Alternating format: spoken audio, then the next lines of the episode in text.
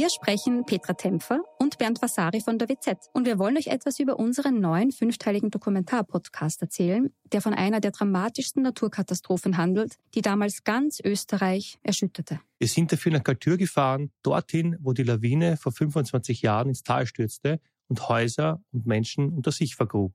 31 Menschen starben, darunter zahlreiche Kinder. Wir haben nach Antworten auf die Frage gesucht, wie es überhaupt zu dem Unglück kommen konnte und wer damals die Verantwortung getragen hat. Gibt es überhaupt einen Schuldigen? Die Kaltürer haben uns auch erzählt, wie sie die Tage nach der Katastrophe erlebt haben. Der damalige Bürgermeister war übrigens Anton Matle, der heute Landeshauptmann von Tirol ist. Ihr könnt unseren Podcast Galtür, der weiße Tod unter wz.at hören und auf allen Plattformen, wo es Podcasts gibt.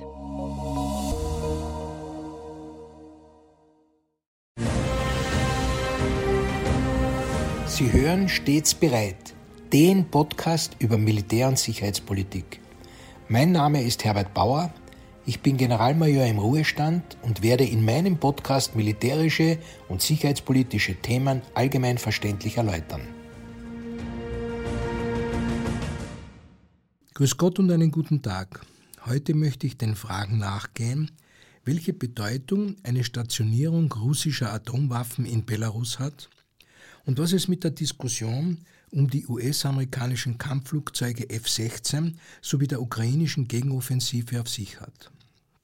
Ergänzend könnten wir uns aber auch noch über die Lage um Bachmut, den Gesundheitszustand Lukaschenkos, die ukrainischen Schiffsdrohnenangriffe im Schwarzen Meer auf russische Schiffe, die Fliegerabwehr gegen Drohnen ohne über Kiew, das russische Angebot zur Aufteilung der Ukraine zwischen Russland und der EU, die Angriffe von ukrainischem Staatsgebiet auf russisches Territorium, die Drohnenbedrohung für Moskau, die polnische Unterstützung für Moldawien, um einen Umsturz zu verhindern und so weiter anschauen womit ich zum Ausdruck bringen möchte, wie vielschichtig die parallel ablaufenden Ereignisse sind und wie sehr uns eigentlich der jeweilige Fokus der Massenmedien selektiv informiert und damit natürlich auch manipuliert, oft gar nicht mit Absicht.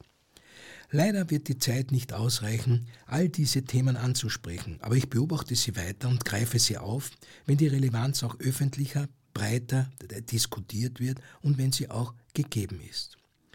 Beginnen wir einmal in Belarus. Nach dem Zusammenbruch der Sowjetunion wurden in den 90er Jahren alle sowjetischen Atomwaffen aus Belarus abgezogen und das Land unterzeichnete den Atomwaffensperrvertrag. Dafür erhielt Belarus im Rahmen des Budapester Memorandums genauso wie die Ukraine und Kasachstan von den Vertragspartnern, darunter auch Russland, eine Garantie für ihre staatliche Souveränität. Soweit also Geschichte und Garantien, nicht eingeholtene Garantien und das Völkerrecht. Nun sollen also russische taktische Atomwaffen in Weißrussland stationiert werden. Zur Erinnerung, der Unterschied zwischen taktischen und strategischen Atomwaffen liegt in der Reichweite, der Art der Trägermittel und der Sprengkraft. Mit strategisch meint man die interkontinentale Ebene und mit taktisch die regional begrenzte. Taktische Atomwaffen wie Bomben oder Sprengköpfe für Raketen und Artilleriemunition haben weniger Sprengkraft als strategische Atomwaffen und die Trägermittel haben eine kürzere Reichweite. Als strategische Atomwaffen hingegen bezeichnet man etwa mobile, silogestützte Interkontinentalraketen mit einer Reichweite von über 5500 Kilometern, die strategischen Bomberflotten und die U-Boot-Flottillen mit atomar bestückten Cruise Missiles, also Marschflugkörpern. Diese genannten drei Systeme werden Triade genannt und sind uns bestens bekannt aus der Zeit des Kalten Krieges und balancieren auch nach wie vor das Machtgleichgewicht zwischen Nuklearstaaten. Ihre Obergrenze ist im New START-Vertrag geregelt. START steht für Strategic Arms Reduction Talks. Russland hat diesen Vertrag zwar ausgesetzt, man hält sich aber angeblich weiterhin an die Obergrenzen. Dieses strategische nukleare Gleichgewicht des Schreckens habe ich in meiner ersten Episode von Stets bereit tiefergehend ausgeleuchtet. Alles, was ich dort darstelle, hat nach wie vor Gültigkeit. Ich darf daher jenen Hörerinnen und Hörern, die die Episode 1 nicht kennen, diese zum Nachhören empfehlen. Nun zurück zur sogenannten taktischen Ebene, also der, ohne sarkastisch sein zu wollen, Ebene mit geringerer Zerstörungskapazität.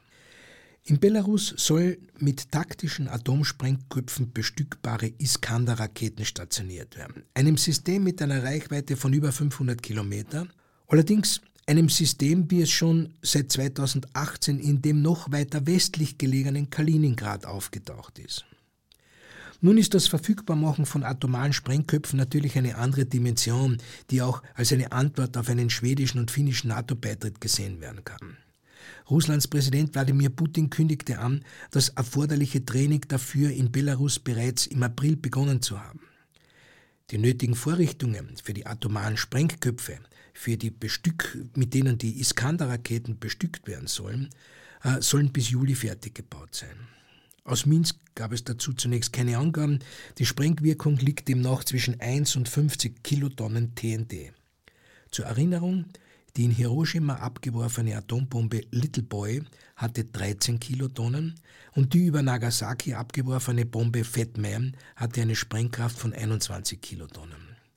Unter einer Kilotonne versteht man das Äquivalent von 1000 Tonnen herkömmlichen Sprengstoff, Sprengstoffs TNT. Neben der kinetischen Wirkung kommen bei einer Detonation auch noch Hitze, Druckwellen, Strahlung und radioaktiver Niederschlag dazu. Seit dem US-amerikanischen Einsatz über Japan ist es allerdings nie mehr zu einem Einsatz von Atomwaffen gekommen. Warum also die Stationierung in Belarus? Mehrere Faktoren gilt es zu betrachten. Die USA haben ihrerseits schon seit langem Atomwaffen in Europa stationiert. Sie waren und sind Teil der Abhaltestrategie gegen den Warschauer Pakt und heute Russland und gewinnen im Rahmen der Abhaltung gerade wieder neue Bedeutung. Die Überlegung der NATO war es, konventionelle Schwäche durch Verfügbarkeit von Atomwaffen zu kompensieren. Einfach erklärt, wenn die NATO mit konventioneller Überlegenheit, also einer Überzahl von Panzern und Artillerie angegriffen wird, sollte sich der Angreifer bewusst sein, dass die NATO sehr rasch gezwungen wäre, die Existenz ihrer Mitgliedstaaten durch einen Nukleareinsatz abzusichern. Dieses Abhaltekonzept ist übrigens die Basis des langen Friedens in Europa gewesen. Weitere Gründe können neben der Antwort auf den finnischen NATO-Beitritt und dem Ausgleich zu den amerikanischen Stationierungen in Westeuropa natürlich auch das Spiel mit der Angst sein oder das Drehen an der Eskalationsschraube, um die Bevölkerung im Westen von der Bereitschaft zur Unterstützung der Ukraine abzubringen. Hier möchte ich noch einen kleinen Exkurs zum Thema Nuklear und Ukraine einschieben. Im Jahr 2013 hat China eine gemeinsame Erklärung zwischen China und der Ukraine zur weiteren Vertiefung der strategischen Partnerschaft unterzeichnet und der Ukraine zusätzlich zu den Verpflichtungen aus dem Budapester Abkommen und dem Atomsperrvertrag Unterstützung zugesagt, für den Fall, dass sie nuklear angegriffen wird. Das wird die russische Föderation wohl auch weiterhin berücksichtigen müssen, wenn sie China nicht als wohlwollenden Partner verlieren wollen. Wohl mindestens so interessant ist da auch noch das offensichtlich oder angebliche Verschwinden des belarussischen Staatschefs. Wurde er vergiftet? Ist er in einem Moskauer Krankenhaus? Zwar tobt er dann über die Gerüchte zu einer Krankheit, aber zugleich bleibt er im Zusammenhang mit einem Russlandbesuch zwei Wochen verschwunden. Wie krank ist er? Ist er handlungsfähig? Für Experten Grund genug zu beurteilen, wer ihm nachfolgen könnte, wenn es ihn nicht mehr gibt und wie sich das auf die aktuelle Situation auswirken würde. Lassen Sie uns nun aber einen Blick auf die Geschichte mit der F-16 werfen. Die Ukraine fordert sie seit Kriegsbeginn, die USA zögern, andere Staaten wollen liefern, brauchen dazu aber das Okay der USA. Worum geht es? Der ukrainische Präsident Zelensky hat am G7-Gipfel in Hiroshima auf jeden Fall Zusagen bekommen, die bis dato vor allem seitens US-Präsident Joe Biden blockiert waren.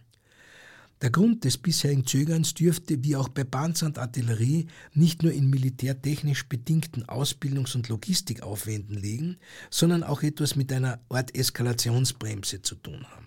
Die F-16 ist ein US-amerikanisches Allwetter-Mehrzweck-Kampfflugzeug, von dem seit dem Beginn der Serienproduktion 1976 über 4500 Maschinen in unterschiedlichsten Konfigurationen und zahllosen Updates gebaut wurden. Über 2000 sind noch in Betrieb. Wie bei allen modernen Kampfflugzeugen kommt es natürlich sehr auf die elektronische Ausstattung an, die unter dem Aspekt einer allenfalls notwendigen Geheimhaltung je nach Empfänger konfiguriert wird. Ukrainische Piloten sind bis dato nur Maschinen sowjetischer Bauart geflogen, die in ihrem Leistungsvermögen nicht zu unterschätzen sind, aber eben eine andere Logistik und technische Ausstattung haben. Mehrere westliche Staaten haben angekündigt, bereit zu sein, jetzt ukrainische Kampfpiloten bereits auszubilden, damit, wenn die politischen Hindernisse gefallen sind, die Maschinen auch gleich eingesetzt werden können. Warum braucht die Ukraine diese Maschinen? Nun, die moderne Kriegsführung erfordert eine Luftüberlegenheit. Als Luftüberlegenheit wird der Grad an militärischer Kontrolle über dem Luftraum über einem definierten Gebiet und während eines bestimmten Zeitraums bezeichnet, der eigene Operationen ohne wesentliche Einwirkungsmöglichkeiten eines Gegners ermöglicht. Ideal wäre es, die Luftüberlegenheit immer und überall zu haben, das ist aber nicht möglich. Wo braucht die Ukraine nun Luftüberlegenheit? Nun, idealerweise könnten ukrainische Kampfflugzeuge russische Angriffe auf ukrainische Städte und auf ukrainische Truppen abwehren. Die dazu benötigte Anzahl an Kampfflugzeugen und vielleicht auch der Piloten ist jedoch nicht vorhanden und reduziert sich mit jedem Abschuss ukrainischer Maschinen sowjetischer Bauart dramatisch. Wenn nun die Ukraine tatsächlich eine Gegenoffensive zur Wiederherstellung ihres Staatsgebietes durchführen möchte, braucht sie in den Angriffsstreifen die Luftüberlegenheit, sonst scheitert die Offensive. Die bisherige Unterstützung der Oststaaten durch Abgabe ihres sowjetischen Geräts an die Ukraine ist ausgereizt. Wenn die Ukraine nicht untergehen soll, benötigt sie Kampfflugzeuge, so wie sie Panzer, Raketen und Artillerie benötigt. Umgekehrt hat jedoch der amerikanische Chef der Vereinigten Stabschefs nicht zu Unrecht darauf hingewiesen, dass die F-16 keine Wunderwaffe sei, mit der alleine dann alles lösbar wäre. Und noch eine Feststellung zu diesem Thema. Immer wieder wird auch bei der F-16-Frage diskutiert, ob die westlichen Waffenlieferungen den Westen nicht zur Kriegspartei machen. Ziemlich überrascht stelle ich dann meistens die naive Frage, ob denn auch China, Nordkorea, Iran und Indien bereits Kriegspartei sind, weil sie ihrerseits die russische Föderation unterstützen. Es ist schon immer seltsam, welche einseitigen Auslegungen und Ideen auftauchen und mit dem Brustton der Überzeugung und pseudologischen Argumenten vertreten werden. Nun noch zu der berühmten ukrainischen Frühjahrsoffensive. Sie kommt noch, sie läuft schon, es wird sie nicht geben.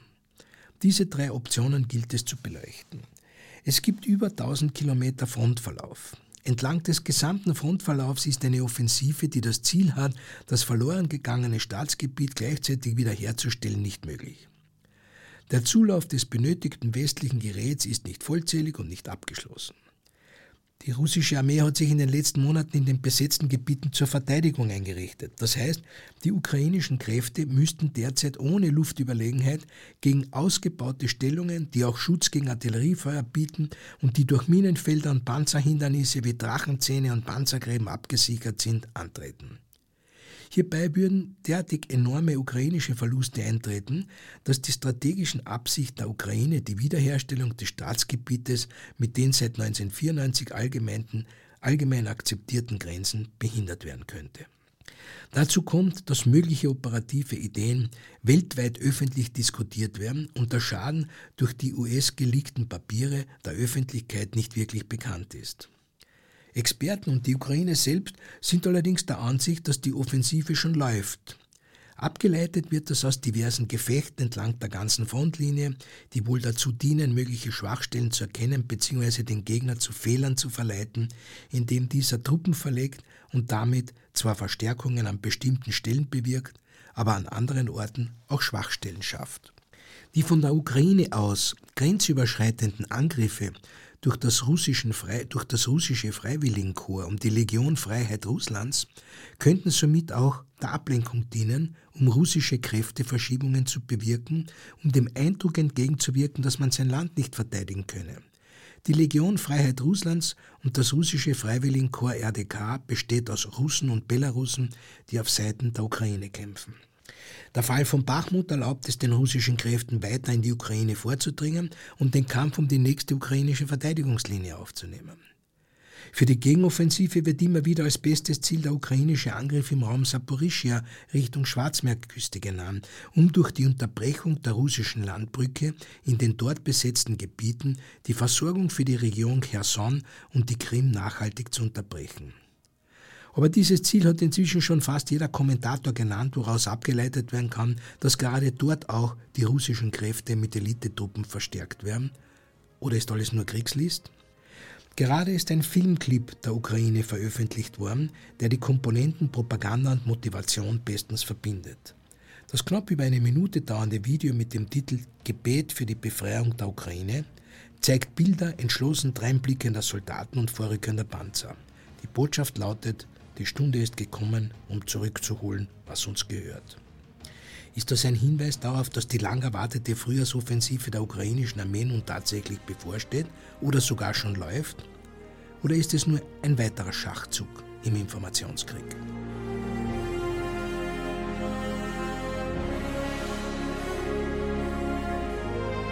Sie hörten Stets bereit, den Podcast über Militär- und Sicherheitspolitik. Sollten Sie Fragen zum Militär oder zu sicherheitspolitischen Themen haben, schreiben Sie mir bitte ein E-Mail an stets bereit at missing-link.media. Vielen Dank fürs Zuhören. Bis zum nächsten Mal. Ihr Herbert Bauer.